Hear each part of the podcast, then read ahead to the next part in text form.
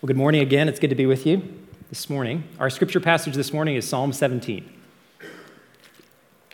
As we carry on through the Psalms this summer, Psalm 17 is up next. And as we open God's Word this morning, just a note on what we're doing. It's easy to read the Psalms, to read God's Word, and we're familiar with it. We're here on Sunday. We're going to read a passage of Scripture together and learn from it. But what is God doing? As we open God's Word, God is speaking to us. He is teaching us. He's instructing us. The title of the sermon is, What Are We After All? A short answer to that is, we're after truth. We're after God's truth. And in the Psalms, we are given that. We are given the truth of God for us as we navigate the lives that God has called us to. So would you stand this morning for the reading of God's Word? We'll read from Psalm 17 together. This is a Psalm of David. We don't know the exact circumstances that are surrounding it, but we know that David, as he often is in the Psalms, is in trouble. He's in trouble, and he prays with confidence to a God that he knows will hear him. And so as we read this this morning, let's think through it in that lens of taking our problems, our struggles to the God who is there, who is not silent, the one who answers our prayers. Psalm 17, a prayer of David. Hear a just cause, O Lord. Attend to my cry. Give ear to my prayer from lips free of deceit. From your presence let my vindication come. Let your eyes behold the right. You have tried my heart. You have visited me by night. You have tested me, and you will find nothing. I have purposed that my mouth will not transgress. With regard to the works of man, by the words of your lips, I have avoided the ways of the violent. My steps have held fast to your paths. My feet have not slipped. I call upon you, for you will answer me, O God. Incline your ear to me. Hear my words. Wondrously show your steadfast love, O Savior of those who seek refuge. From their adversaries at your right hand, keep me as the apple of your eye. Hide me in the shadow of your wing, from the wicked who do me violence, my deadly enemies who surround me. They close their hearts to pity. With their mouths they speak arrogantly. They have now surrounded our steps. They set their eyes to cast us to the ground. He is like a lion eager to tear, as a young lion lurking in ambush. Arise, O Lord, confront him, subdue him, deliver my soul from the wicked by your sword, from men by your hand, O Lord, from men of the world whose portion is in this life. You fill their womb with treasure. They are satisfied with children, and they leave their abundance to their infants. As for me, I shall behold your face in righteousness. When I awake, I shall be satisfied with your likeness. Let's pray together. Father, thank you for your word. Lord, as we study it, as we sit under it this morning together, would you instruct us? Would we see your truth? Would our hearts be shaped by this? Would we know that this truth is what is real, what should shape us, inform us, and instruct us in how we should live and how we should act? Lord, would you bless the words of my mouth and the meditations of our hearts together this morning? We ask this in your name. Amen. You may be seated. Don't know if you remember this tagline from an advertisement. For a lot of years until recently, Sprite, the soft drink, its line was, obey your thirst. Obey your thirst. Now, it's sort of clever. Ad agencies are good at coming up with these slogans, right? They take a need, and then they attach their product to that. We've all been thirsty. And this line, obey, means that you should do something about your thirst. When you are thirsty, you should take some action, and they insert their product into that place. Now, what does that have to do with this text? Well, we see that there is a desire to be satisfied, content, to have what we need. And actually, in the case of this psalm, David's desire is that he would be protected. He has enemies that are coming, pressing in on him, and he says, I need protection. And that protection is linked to this satisfaction that he longs for. Now, I don't know what you're longing for this morning. I don't know what you're thirsty for, so to speak. Maybe it's for belonging. Maybe it's loneliness, to have that remedied. Maybe it's just to be free from pain. Maybe it is for protection, that there would be somebody who would fight for you, that would stand up for you in the midst of the situation that you're in. What does it actually mean to be satisfied? What does it mean to have our thirst, so to speak, and obey it, to say, I've got this thirst, how do I remedy it? How do I put in what I need so I'm actually satisfied? Well, let's look. That's the question that is offered to us. And there are three things that sort of come out of this text that begin pointing us to a remedy for what we actually long for, what our souls really need. And it begins with this innocent plea in the first 5 verses of this psalm. David cries out and he says, I'm innocent. And now if you're familiar with your psalms, you'll know that David will do this from time to time. He'll come to God and say, God, there's nothing wrong with me. Now that's fairly bold language to come to God and say, I'm innocent. So what is David doing here? Is David saying, I'm a perfect good person? We know that's not true from looking at other psalms. We know David will come and confess his sin, but it seems, at least one way that we can understand what David is doing here is, in this present instance, as these enemies press in on me, I really haven't done anything wrong. These are evil, wicked people that are pressing in on me. He says in verse 1, hear a just cause, that is David's cause, which is just. Attend to my cry. My lips are free from deceit. It's as much to say I am not lying. Similar to what Paul will say in Romans, I'm not lying. My conscience confirms it in the Holy Spirit. David has a clean conscience on this issue. We don't know exactly what is transpiring, but there again are evil forces, evil people sort of pressing in and threatening David. Not just physically, but it would seem also spiritually later in the psalm. And he says, God, would you do something? Verse 2, would you give me vindication? Would you make my case sort of heard and bring justice about? And he says this, from your presence. It's going to be a key theme throughout this psalm. All that God is going to do, all that David needs, comes from God's presence. And even here he says, your presence, let my vindication come. Let my eyes behold, your eyes behold the right. And so this is how David begins his case. And then he says some fairly dramatic things in terms of how he talks with God. Verse 3. It says, you have tried my heart, you have visited me by night, you have tested me, and you will find nothing. Now again, this is a strong way to talk to God. Is David saying he is perfectly sinless in all regards? I don't think so. But he's saying, in this instance, Lord, you have looked at me, you have seen my motives, there's nothing that I've done that is problematic here. What is going on? Why am I experiencing this onslaught of oppression? In the midst of a moment where you have tried me, that you have looked at me. He's inviting God's scrutiny on himself. And then he says, I have purpose that my mouth will not transgress. He goes on, verse 4, with regard to the works of men, by the words of your lips, I have avoided the ways of the violent. Now, that's a strong thing for David to say, right? If we remember David's history, we know that he is a man who has been involved in great bloodshed, so much so that he actually isn't the one who builds the temple. It's possible that there's a moment in David's life that he's recalling here. Maybe you know this story of Nabal, where David and his men are sort of on the run, and they go to this rich man and say, would you feed us? And the man says, no, I'm not going to feed you. He has abundance, but he won't provide for him. And David becomes sort of hot under the collar, and he's going to go and sort of prove. He straps on a sword with his men, and they're going to go sort of demand food by force, it would seem. And what happens? Well, in that moment, Abigail, the wife of Nabal, comes and intervenes and speaks. Actually, the text in 1 Samuel 25 sort of connects what she's saying as if God is sort of directing David and says, don't do this. Don't do this.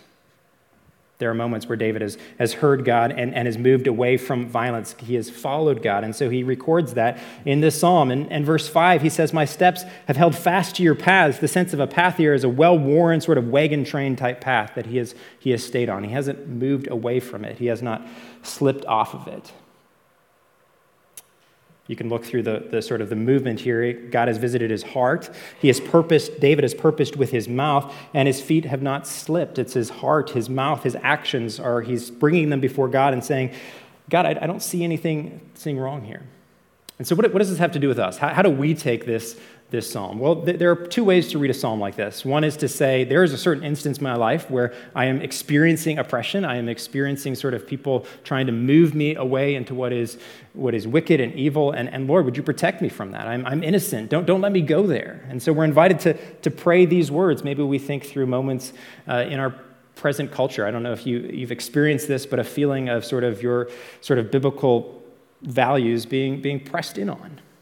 Slowly, firmly pressed in on, moved in a certain way. Psalms like this are a time to say, Lord, I believe your word. Would you instruct me? Would you help me stay in the paths that you have given me? It's also appropriate to read this psalm and see it as exposing our own sin.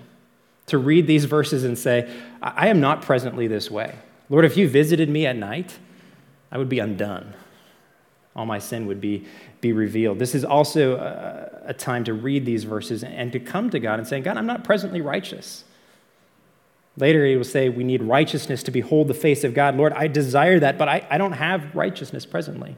Would you show me your gospel truth? Would you show me the righteousness that I can find in Jesus? There's an invitation, like David does here, to actually ask that God would examine our hearts. How often do we do that? How often do we have a prayer life with God that looks like actually saying, God, would you show me my sin? Maybe there's something I'm missing. David and other Psalms will say, Lord, forgive my hidden faults.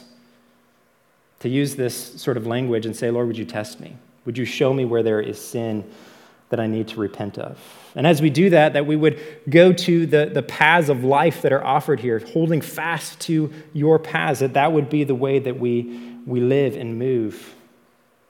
And as we do that, as we ask God to come and examine us, as we confess of our sin, that we would actually then be able to declare with David that I am righteous.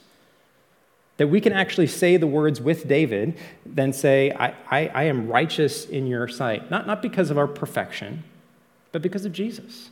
And to actually read these words in a way that should give us confidence, that this is how we approach God. And hear a just cause.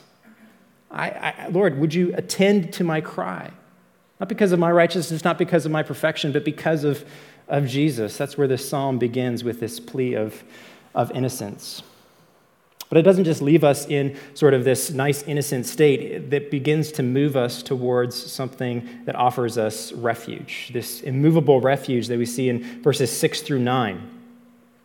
David calls upon him that God would answer, inclining his ear. And then verse 7, this is language that we'll see again and again in the Psalms. Wondrously show your steadfast love, O Savior, to those who seek refuge from their adversaries at your right hand. Wondrously show. Don't just sort of show up, but declare in power who you are, God. Wondrously show.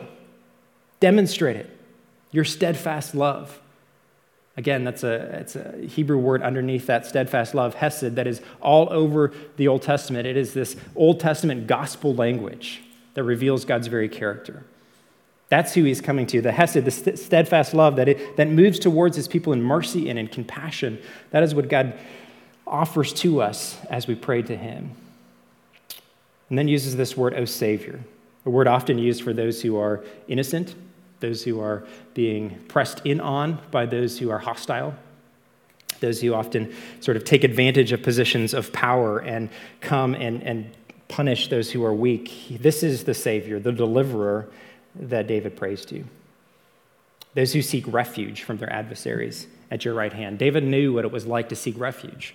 If we read his sort of stories in 1 and 2 Samuel, we see moments where he is hiding and taking refuge in rocks and caves. He takes refuge. But here, even as he knows what it's like to take physical refuge, spiritually, he knows that his real refuge comes here, from God, the one who he seeks refuge and finds it where? At your right hand. Again, pointing to God's presence as a place of refuge, of support, not something peripheral, but something that is important to David. Verse 9, if we jump down to verse 9 for a moment, we see that there is this picture of the enemies that he faces, deadly enemies who surround me. Not just sort of tepid sort of enemies that are just sort of mildly oppressing him, but deadly enemies, those who are seeking his life. And I know it's maybe hard to wrap our minds around that sometimes when we're in the Psalms. There are all these deadly enemies swirling around, and we go and live our lives, and we currently don't have any deadly enemies that are pressing in on us. One way to read that is to remind ourselves that there is more often going on in the world than we know. Not talking about sort of conspiracy theories behind the scenes, but remember that Ephesians 6 language that we do not wage war against flesh and blood, but against rulers, powers, and authorities, spiritual forces of evil. There is more going on here, and these Psalms are often in a physical sort of instance, but they point us to spiritual realities. David, even later in this Psalm, will say, deliver my soul. not simply talking about his body being delivered, sort of getting out by the skin of his teeth, but that his very soul, his spiritual vitality, his wellness would be taken care of, be delivered from these enemies. And so David comes with great confidence to God with these words of refuge, of love, of wondrously showing all of these realities of who God is. And then in verse 8, he gives us these two images that I think are really helpful and important. Now, God could have just said, I am there for you, and just sort of left it at that. And that would have been true, right, and biblical. But instead, through the Psalms, we get this poetic imagery that draws us into who God is. The first one is, keep me as the apple of your eye. Keep me as the apple of your eye. Now, that's probably not a phrase we use too often. And in fact, the way we use it now, I think, is a little bit different than what the text is getting at. If you've spent time sort of in the Deep South, this kind of phrase has a little bit of sentimentality. Maybe you can picture like a Southern mother saying this to their child, you're the apple of my eye, and it's this sort of emotional sort of sweetness. Now, there are parts of that can be appropriate, but really what this is saying here, the apple of your eye, what is the apple of your eye? It's the pupil. It's the center of your eye. Now, the original audience, when they would have used this phrase, the center of his eye was very important. You need to be able to see, right? You need to be able to have vision. And what happens if your eye is threatened? What do you instinctively do? You protect it. You turn away. You close your eye. Some sort of thing is coming towards you. And that's really what is behind this sort of language here in the Psalms. Keep me as the apple of your eye is saying, Lord, would you protect me as someone protects their own vision? I don't know if you've ever lost your vision for a period of time. I had this happen one time. I won't go into all the details, but something struck my eye, and I couldn't see after a while. I remember sitting in an emergency room and losing my vision in one of my eyes, and it was terrifying. I couldn't see. It was only for a brief period of time. It came back, and everything was all right, but that's sort of the language here. Our vision is so very important, so very precious. And that's what God is saying here. Keep me as the apple of your eye. Protect me as vision itself. And to that, then, he adds this rich picture of the shadow of your wings. Hide me in the shadow of your wings. What is that? Well, I mean, if you know birds gathering, sort of spreading their wings, drawing in their young ones. It should remind us, even as we read it here, of Jesus, shouldn't it? What does Jesus do in Luke 13? When he looks over Jerusalem, he says, "O Jerusalem, how I have longed to gather you in as a hen gathers her chicks." This is a picture not just of God here in his relationship with David, but of our Savior Jesus, who draws us in with warmth, with welcome. These are the pictures that sort of enliven our imaginations as we understand who God is. We don't just get a sentence here, but we get a picture. It's not describing God as sort of anatomically with these things. They're metaphors that point to the theological truth of who God is. One who cares for us, protects us, gathers us, and loves us. This is why David is so confident in how he comes and asks, that he knows who God is, even as it's revealed in these verses. And so the question for us is do we understand God this way? When we pray to God, do we understand that he is the one who keeps us as the apple of our eye, who gathers us in the shadow of his wing? In those moments when we're not satisfied, when we want protection, when we want something to sort of placate us and satisfy us, is this the image that we go to? Or do we go to all the other things that we think will satisfy us somehow? All the things that we sort of fill in our desire for satisfaction when this is what we're offered, the God who is there, one who brings us vindication by his presence. It actually invites us to pray for protection. I think that's something we do naturally, right? We pray for protection, and sometimes we use some of those biblical words, like put a hedge of protection around me. We like that one. We don't really know what that means, but we use these biblical phrases, and the Psalms are rich with them. To actually pray words like this, Lord, would you keep me as the apple of your eye? Would you surround me? Would you wondrously show your steadfast love to me? We're invited to pray these things to God together through the Psalms. And as we do that, we begin to see the immense satisfaction that is offered to us. But before we get to the real satisfaction, there's this imagined satisfaction that the Psalm shows us. Verses 10 through 13 and 14 give us a picture of the evil, the wickedness that is pressing in on David. Describes them in verse 10 as closing their hearts to pity, With their mouths, they speak arrogantly.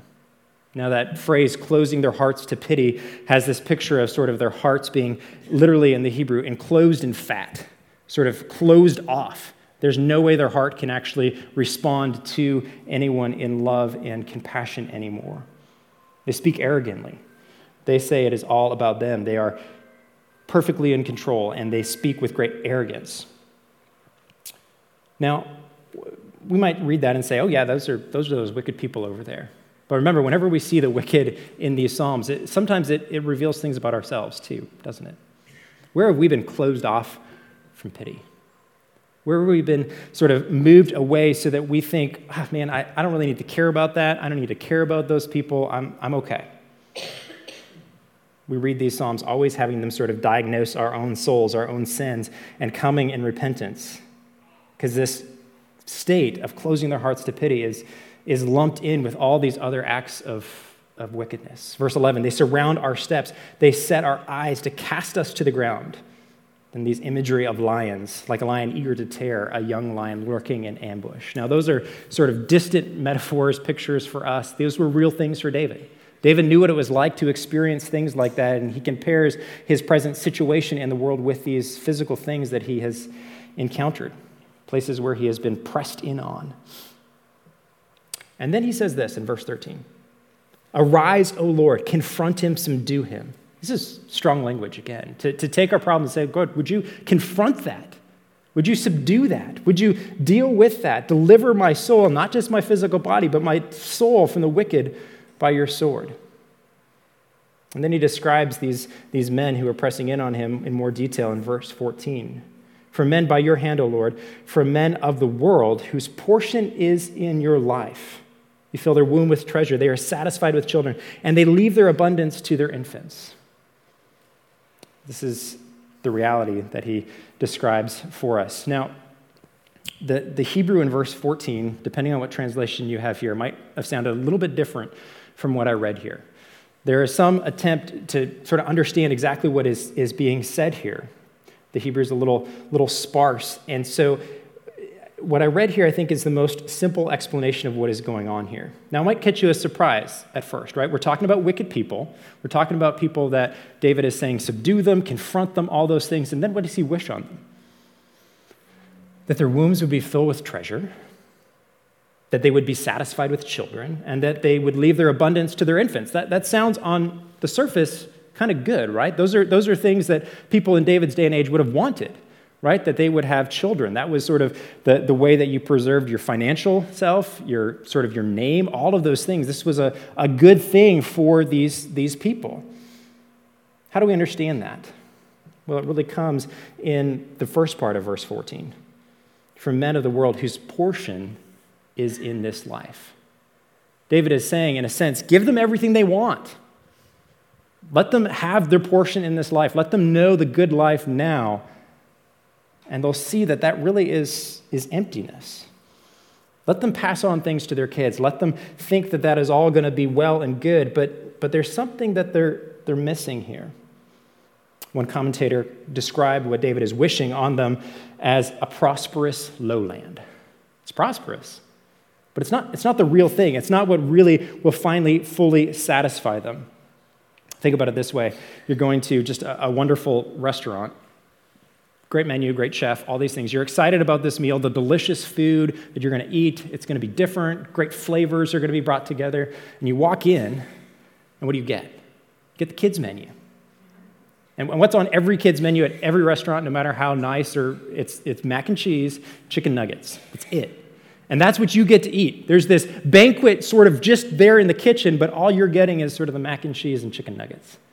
It's in a sense what David is asking. That they would know their portion in this life. Now, what does this mean for you and I as we think about this? Well, where is our actual desire, our satisfaction? Do we think that if we just left off verse 15, where we'll see in a moment, that we would be well and good and provided for? If our 401ks were just full and inflation-proof, then we'd be happy. If our mortgages were paid off, if we had better jobs, if we could just take the whole summer off and do nothing, Those are ways that we might sort of fill in what David is saying here. If we could just have those things, then we would be satisfied. And David cautions against this because the people that are satisfied with a portion in this life are also the ones who are doing damage and are in danger of David's soul. David needs deliverance from this way of thinking, of this way of living, that the portion would just be in this life. David knows that there is something better past all of these things. Maybe some of you know the author Flannery O'Connor. Remember her short stories? Maybe you had to read them sometime in your educational life. I came across a letter she wrote this week. And in this letter, if you know some of her story, she struggled with lupus for many years, wrote most of her sort of famous works while she was suffering with lupus. Her father had died earlier of it, and she died fairly young. She writes this letter to a friend, though. She says this: "Picture me with ground teeth, stalking joy, fully armed too, as it's a highly dangerous quest." See, David knows that there is dangers as he looks for true joy. There is dangers, and he pursues what is really good. Look at verse 15 with me. It says this: "As for me," the contrast that sets all of this in perspective, "I shall behold your face in righteousness. When I awake, I shall be satisfied with your likeness." Now that, when we read that quickly, we might just say, okay, yes, this is good biblical language.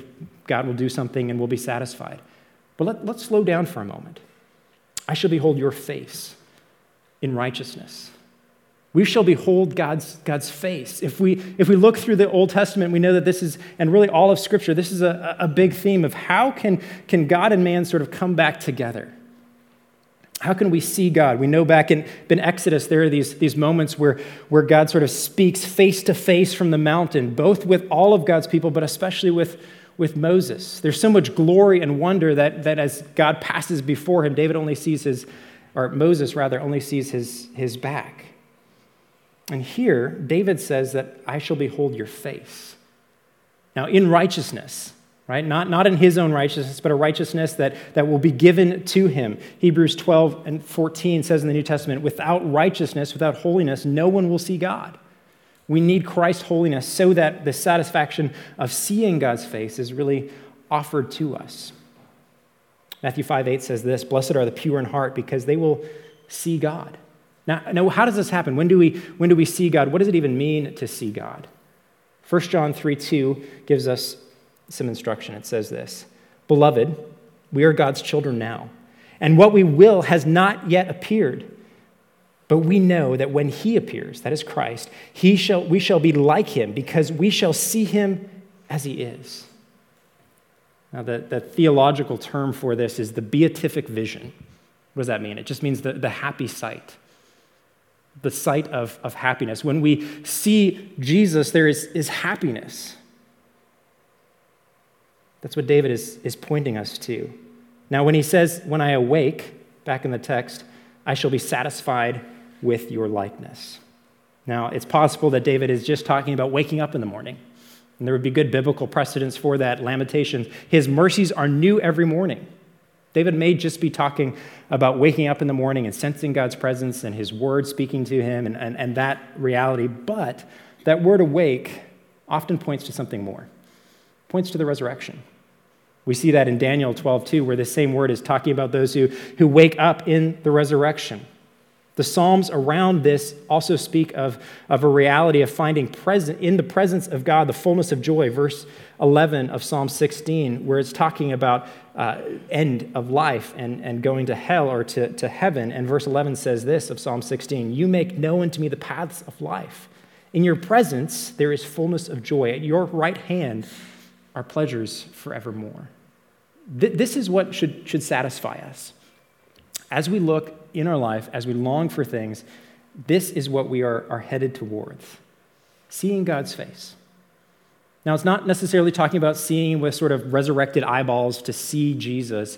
It's pointing to that in part, but it's talking about the experience of our souls when we are in God's presence. Remember, God doesn't have a body, he's a spirit. Some of this will be manifested in and through Jesus, but that reality of our souls, when we see God, when we are with him, we'll be satisfied. And that is rich, and that is good, and that is our hope that we look to. Now, what about right now? Do we get some of this right now? Yes, we do. 1 Corinthians 13, verse 12 says, now we see dimly, but then face to face. So we see something of it now, dimly now. 2 Corinthians 3 and verse 8 adds some more context to that and notes that as we are sort of beholding the glory of God, we are transformed more and more into the image of his Son, that we taste some of this now through his word, through his sacrament, through fellowship together. We taste some of this now and begin to find the satisfaction, to begin to build an appetite for the satisfaction that will fulfill us for all of eternity. That's what we're longing for. This is who we are. David, in this moment, at the very end of this psalm, sort of opens everything up and says, this is what we're after all. Seeing God, his presence, being with him. All of this is offered to us. The poet George Herbert, English poet from 1500s, 1600s, said this, what wonders shall we feel when we shall see thy full-eyed love, when thou shalt look us out of pain. When thou shalt look us out of pain. What he was reflecting on was what we read in Revelation 21 this morning and 22, where there's this reality that in the new heavens and the new earth, when God dwells with us, our pain is gone. And Revelation 22 and verse 4 points to the reality that part of that all comes in when we see God's face. That's what David is anticipating, what he's longing for. Maybe one way of illustrating this, maybe you followed the news in Ukraine this week, and I almost hesitate to use this as an illustration because it's a real experience, and I'm not trying to make light of it, but there's something in this story that points to what David is experiencing here. The steelwork plant, remember this in Mariupol, and as a Vostok steel company, right? There's this group of people that were underneath this steel plant for weeks, for months, and they've gotten out more and more over the course of this week, and there was one sort of news story of some children coming out, and they'd been underground for 2 months, and they saw the sun for the first time, and just the joy on their faces and the things that they were saying and sort of the freedom and wonder that they experienced is just a small part of what David is pointing to here. That this is where we're going, to see God's face, beholding it in righteousness, not our righteousness, but a righteousness that is given to us. And so when we're confronted with the view that would say your portion is in your life, we're invited to say, is that it? Is that all that the world can really offer? And to look with our vision that is growing more and more in tune with what is true to this idea of beholding the face of our Savior. In righteousness given to us by him. This should grow our love for the gospel, longing and our longing for heaven.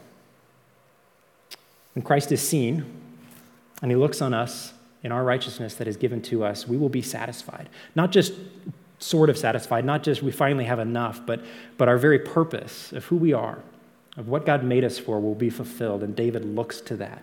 In the midst of our struggle now, experiences some of it and longs for the rest of it.